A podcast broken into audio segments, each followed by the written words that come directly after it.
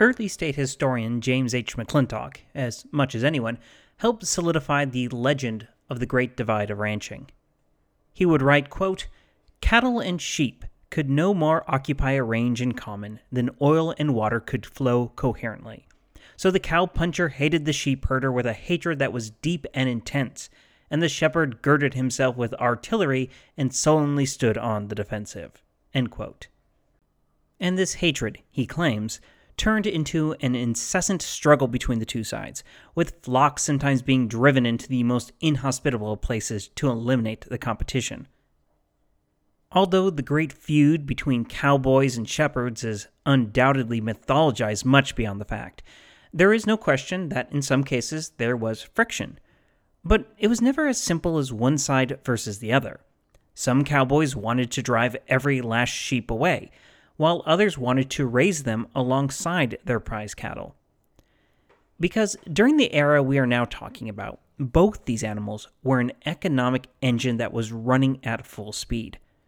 Across the entirety of Arizona, everyone tried to get in on the action of the hairy banknotes that munched on the territory's seemingly plentiful fodder. Lives, fortunes, and whole dynasties were built upon the cow and the sheep, and if you could just get a piece of that action, you could be made for life. For cattle especially, the 1880s meant rampant investment, speculation, uncontrolled hype, and overstocking. However, as we'll see, if you weren't careful, you could wind up losing everything, not to mention the very range that you had tried to build your fortune upon.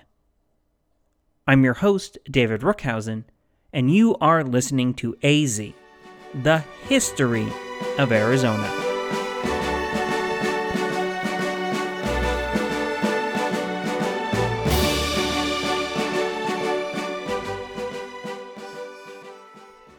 Episode 119 Herds and Flocks. Welcome back, everyone. I hope you enjoyed last week's spooky Halloween themed break and the assortment of mysterious and strange tales I dug up from around the Grand Canyon state. But with the holiday now behind us, we need to plug ahead with our main story. As you might recall from two weeks ago, we are currently doing a deep dive into some of the economic ripples happening across Arizona in the 1880s. First, we discussed the building of the first railroads across the territory, which finally made Arizona less of an obstacle for people trying to get to California and more of a destination in its own right. It also will impact today's subject cows. Arizona's cattle industry was really at its heyday in the 1880s. In fact, as we'll see, it was heading swiftly for a collapse in the early 1890s, so it definitely bears talking about. Cattle were introduced to Arizona as part of the Coronado expedition that we talked about way back in episode 5, but these were brought along for butchering, not for ranching or establishing a breeding population at all. As I briefly mentioned back in episode 7, ranching in Arizona has its roots with none other than Father Eusebio Kino, who dispersed cattle and horses to several of the rancherias in the Pimeria Alta. After the establishment of the peace by purchase policy, see episode 12, there came about 30 years of quiet where Hispanic ranchers were able to set up on large tracts of land in southern Arizona to tend to their growing herds the ranches would become part of the myth of the insanely prosperous, nearly paradisiacal Mexican Arizona that so many American boosters would use in mid 19th century propaganda. However, in reality, these operations were never really that big and would all be abandoned by the mid 1840s as waves of Apache attacks caused everyone to hunker down in Tucson or Sonora for protection. In episode 21, we talked about how the Mormon battalion had a fairly momentous run in with a few feral cattle left in the state in 1846, but apparently, less than a decade later, this population had too died out. The gold rush had created a high demand market in California, so Texans began herding their longhorns across the desert to take advantage. Despite the thousands of miles of dusty road, raiding by the Apache and Comanche, steep ferry prices, or the hazard of swimming to get across to Colorado, the economic incentives were great enough to keep people interested. A longhorn that could be bought for between $5 and $15 a head could be sold for anywhere between 60 and $150 a head once they had made it to California. During the 1850s, some Arizona pioneers such as William Kirkland and William S. Oury tried to start small outfits at the Canoa Ranch in Tucson, respectively, but with limited success, though Kirkland would later claim that he had been the first white man to bring cattle to the territory. These local outfits were helped along greatly by the presence of the military installations that began to populate Arizona throughout the 1850s and 1860s, which created a great demand for beef to feed the troops. One of those to make a lot of hay out of this demand was Henry Clay Hooker, known by the honorific of Colonel Hooker, though he was a colonel in the same way that Colonel Sanders is a colonel. And we've actually met Hooker very briefly before, in episodes 95 and 100, when Crook names him to supply beef to the San Carlos Reservation. And then Hooker quit that gig because of an ugly encounter with Crawford. Hooker had come to the Arizona Territory in 1867 after his town in California had literally burned to the ground and he had scraped together some funds by driving turkeys over the Sierra Madres to hungry miners in what is today Carson City, Nevada. And yes, I am serious about that.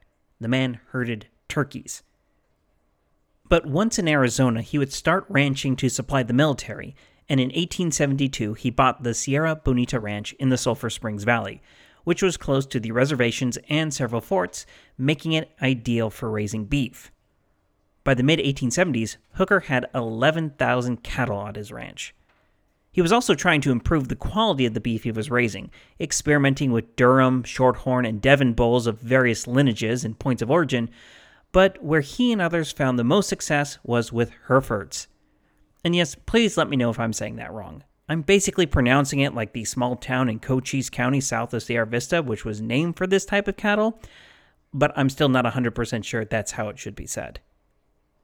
But Hooker was presaged in his use of Herefords by another Easterner turned Arizona rancher named Colin Cameron, who had taken over the San Rafael de la Zanja land grant near Patagonia, which we mentioned sometime back in the misty past as well.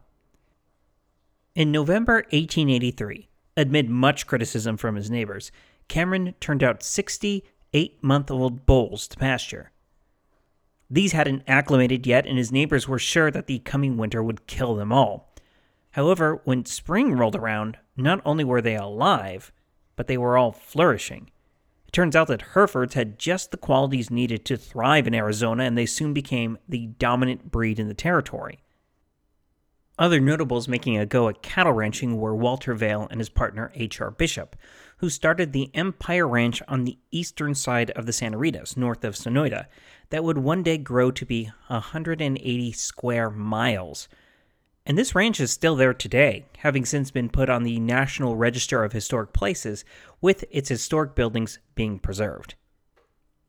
And if we head up north, we find that the arrival of the railroad suddenly made people realize that they could live in the not so scorching part of Arizona and that there was plenty of grass for grazing.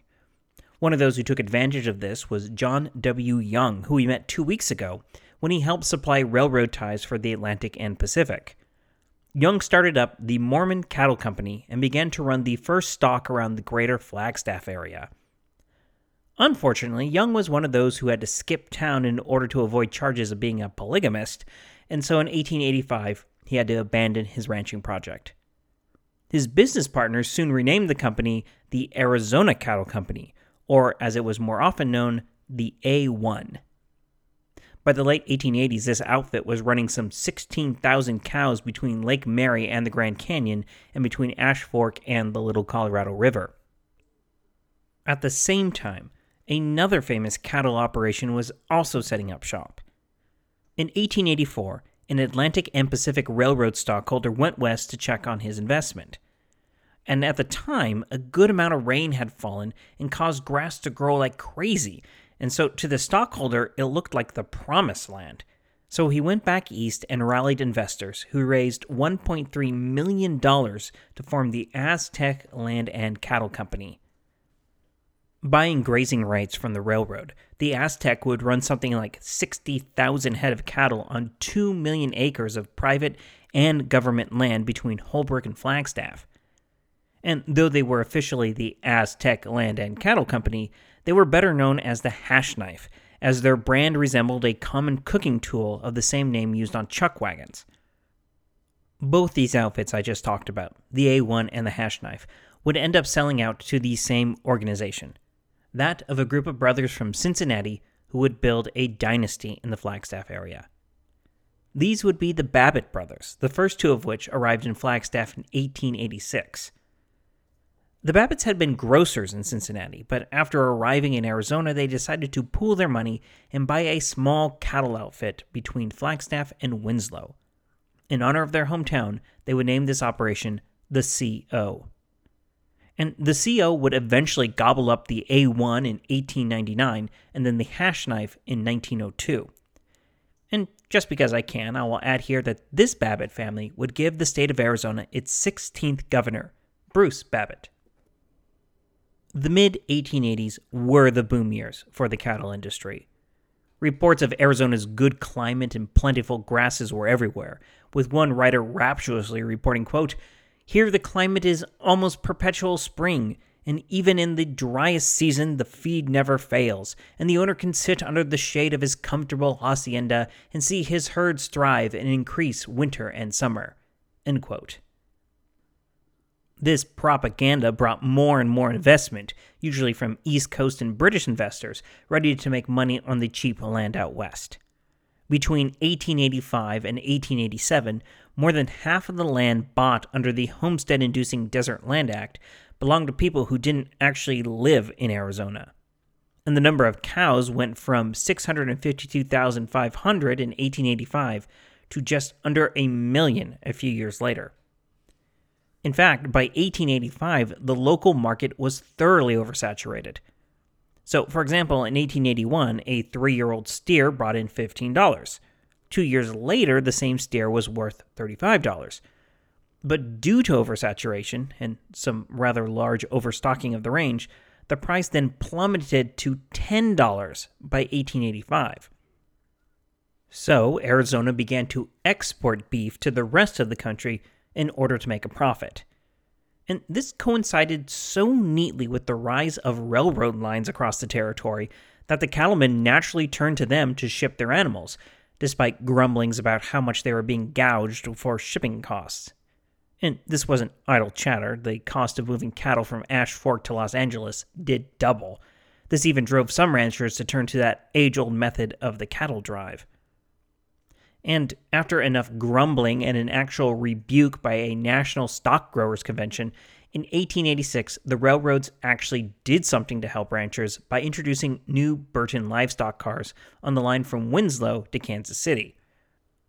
These new cars were apparently a huge improvement over the older models, with cattle losing only an average of 53 pounds on the journey compared to the average of 188 pounds that it had been. In the end, despite any of the difficulties, many simply ate the cost of transporting their cattle via rail, mainly because they were selling like hotcakes.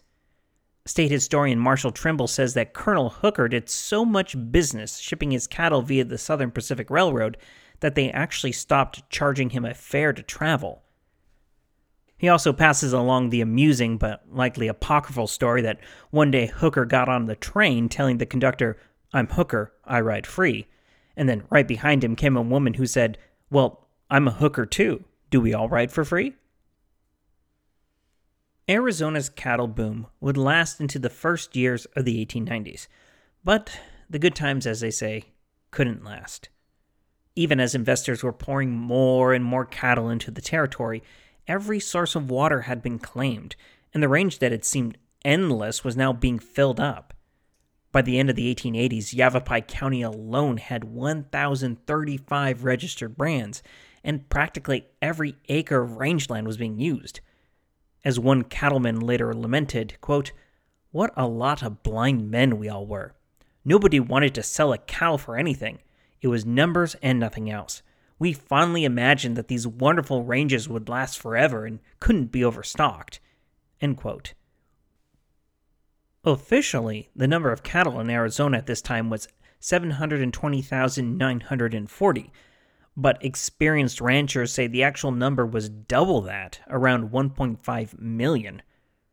And unfortunately, the ranges could definitely be overstocked, and an unprecedented crop of calves were dropped onto Arizona's land in 1891, just in time for a summer that was basically monsoonless. No rain meant no grass, which meant nothing for cows to forage on.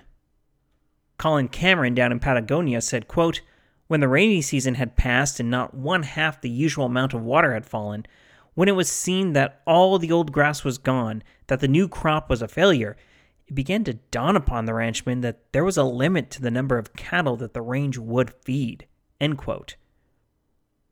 Despite this at first, ranchers refused to sell off their livestock, feeling no great sense of panic. Weather is unpredictable, you know, and they would just have to wait until the next season. But then the summer of 1892 came and went with no rain, followed by a dry winter and a dry spring. By 1893, creeks and other water sources were all dried up, which was bad news for the cattle. As state historian Thomas Sheridan observed, quote, cattle died like flies all over the territory, but the losses were greatest in southern Arizona, where 50 to 75% of all animals perished. It was an ecological and economic disaster, as cattle either died of thirst or were hurriedly shipped somewhere else. And the nationwide panic of 1893 didn't help matters as the price of beef nosedived to an all time low of $9.80 a head. Suddenly, getting rid of cows was on everyone's mind, but with low prices and a glutted market, well, it wasn't good. The only reason that the Babbitt's CO outfit survived was because the brothers had taken some sage advice early on and had diversified their investments. Their mercantile and real estate holdings helped keep the CO afloat throughout these rough times. Obviously, the cattle industry was not going to just shrivel up and die, as cattle is one of Arizona's fabled five C's, but the whole market had learned a harsh lesson in the early 1890s and it was a lesson that had another lasting impact.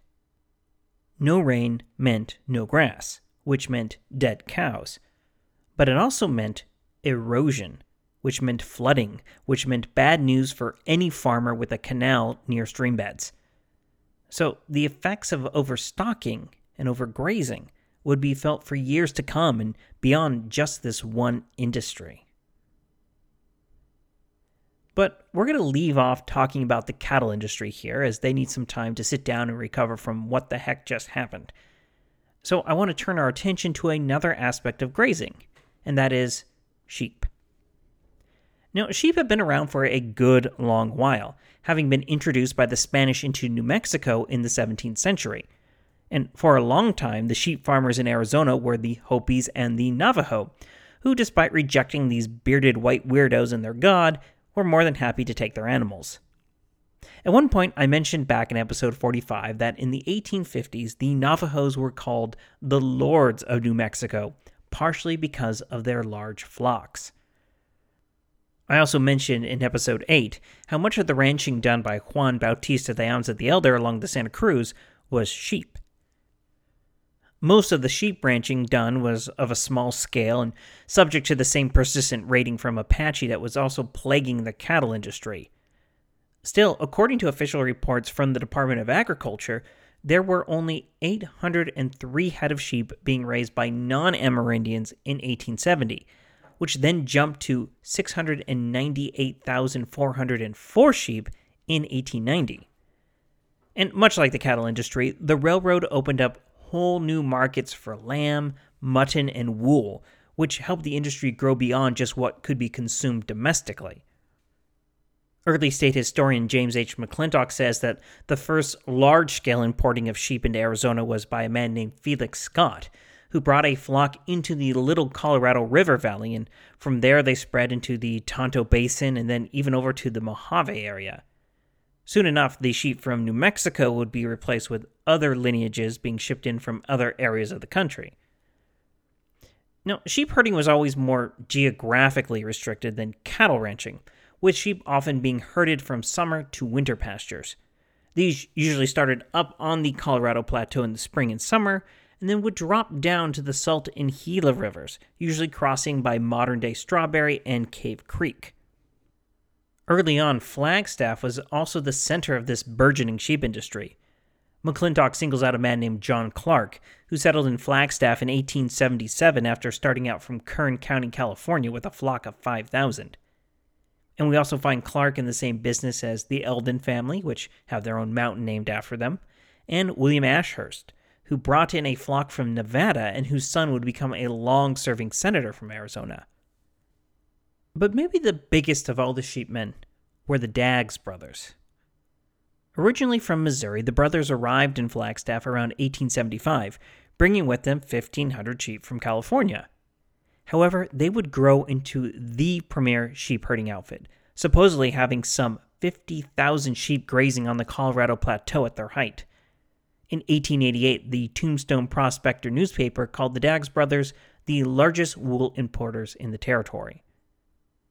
One of the places where they, or rather the Tewksbury family in a shareholding agreement, drove said sheep was a high, isolated pocket of grassland known as Pleasant Valley. The Daggs and the Hash Knife Cattle Company will definitely be name checked and more thoroughly explored when we get to talking about the violence that erupted in that little out of the way spot.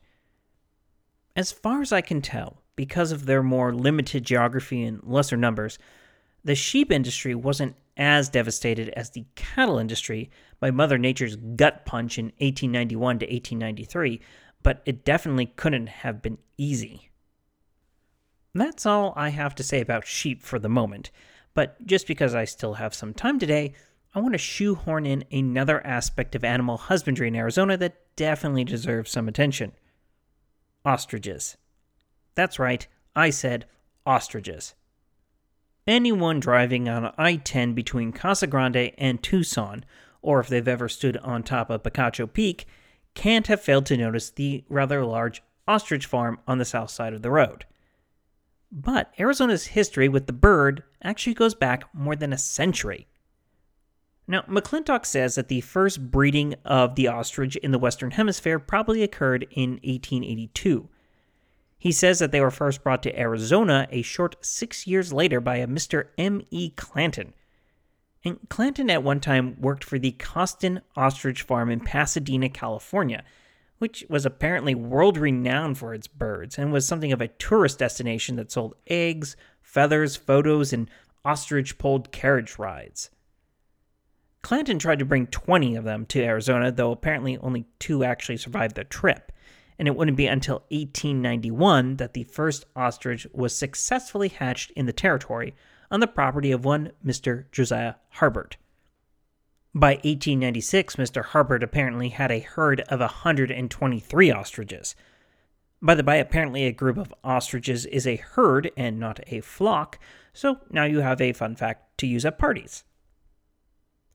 Over the years, a thriving ostrich industry developed in the Salt River Valley of all places, with some 6,000 birds distributed across a dozen or so farms by 1914.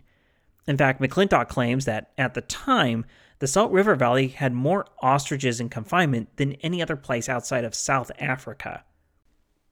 And because they were fenced in under basically the same conditions as cattle, for the purposes of tax assessments, and to kind of fit in with the theme of today's episode, they were treated as livestock. And in case you are wondering, the benefit of raising ostriches was for their plumes, which were part of women's fashions at the time. But before we leave off talking about ostriches, I want to make their connection to the present day. Because one of those who tried his hand at ostrich wrangling was none other than Dr. Alexander J. Chandler, who would become the eponym of the community in the Southeast Valley. Chandler had actually lived in Los Angeles in the 1890s, just a few stops along the trolley line from the Cawston Ostrich Farm. And by 1905, Dr. Chandler was living in Mesa, and he already had a rather sizable herd of ostriches. In fact, for a while, he tried to buy up all the birds he could in order to secure his space as the owner of the largest ostrich herd in the entire territory. An article in the 1906 Copper Era newspaper reported that Chandler was trying to purchase some ostriches from somewhere for a purchase price of between $30,000 and $50,000. He never would become the ostrich king of the valley, however, as it soon became very profitable and fashionable among ranchers to be raising the gigantic birds. A fun side story to all this is that in 1914, Chandler bought 200 birds from another farm on the west side of Phoenix. Instead of paying to ship these birds via train to the East Valley, Chandler decided to do things the old fashioned way. He hired some men to do an ostrich drive. The 50 mile drive across the desert would take a few days as the birds meandered along roads during the day and roosted at night, while the ostrich boys, Get it? Not cowboys, ostrich boys, never mind. Drove them and kept an eye out. And all was going well until they swung around the far side of South Mountain. Here, something had spooked the ostriches and they stampeded. Think basically the scene of the flocking gallimimus from the original Jurassic Park film. And that would be funny if they hadn't upset the carriage containing a married couple and caused the death of the wife from a skull fracture. Only 140 of the 200 birds actually made it to Chandler's Ranch following this stampede. And I wish there were some more fun ostrich anecdotes, but apparently World War I was the death knell of this industry, as styles changed and the huge plumes went out of fashion. But I went into this rather long digression into the long necked birds because there's still some relevance to today. If you've ever attended the Chandler Ostrich Festival, it is directly referencing Dr. Chandler and his herd. The festival was first held in 1988 as a way for the Chandler Chamber of Commerce to put on an event that was unique to the community. And it turns out that turning to Dr. Chandler and his history was just what the doctor ordered. So, if you have the chance, go check it out. It's coming back in March 2023. Before I let you go today, I want to discuss the podcast scheduling for the rest of the year. As I mentioned a short time ago, my wife and I are expecting our first child, whose due date is rapidly approaching. And apparently, babies are supposed to be one of those things that rapidly and dramatically change your life, so it has left me trying to figure out how to juggle new baby, full time work, and the podcast. Unfortunately, the conclusion I keep drawing is that I need to set the podcast aside for a bit. Okay, that sounds kind of ominous, but what do I mean by that? The good news is, I'm not talking about going dark for months and months because, well, let's face it, it's not like your life with a child is ever going to be calm. But the bad news is that I'm going to sign off for the rest of November. Between having the baby, relatives coming to see the baby, and just everything baby, being able to record is out of the question. I was always planning to take off the week of the 27th because of the long Thanksgiving weekend, so I decided to just expand that break by a couple of weeks. After I recover somewhat from everything baby, I'll be back in December with my recounting of the Pleasant Valley War, for as long as that takes to tell the story properly. Now, I think that's going to be about two episodes, but I also have like three different books about it, and let's face it, I'm me, so I can see it stretching into three pretty easily. The end result being is that I'll release episodes again starting December 4th, but how many is up to how long it takes to get through that grisly story. After that, I'm going to go dark again because now we are getting perilously close to Christmas and New Year's. Finally, January 8th, 2023 will dawn, and we'll endeavor to get back to our weekly schedule. I hope to also use some of this downtime to plan out future episodes, but we'll see. Alright, there you have it. No new episodes for the rest of November, a smattering of episodes in December, and then we're back full time on January 8th. I'm sorry for taking so much time away from the podcast, but as a good friend has told me before, real life has to come first.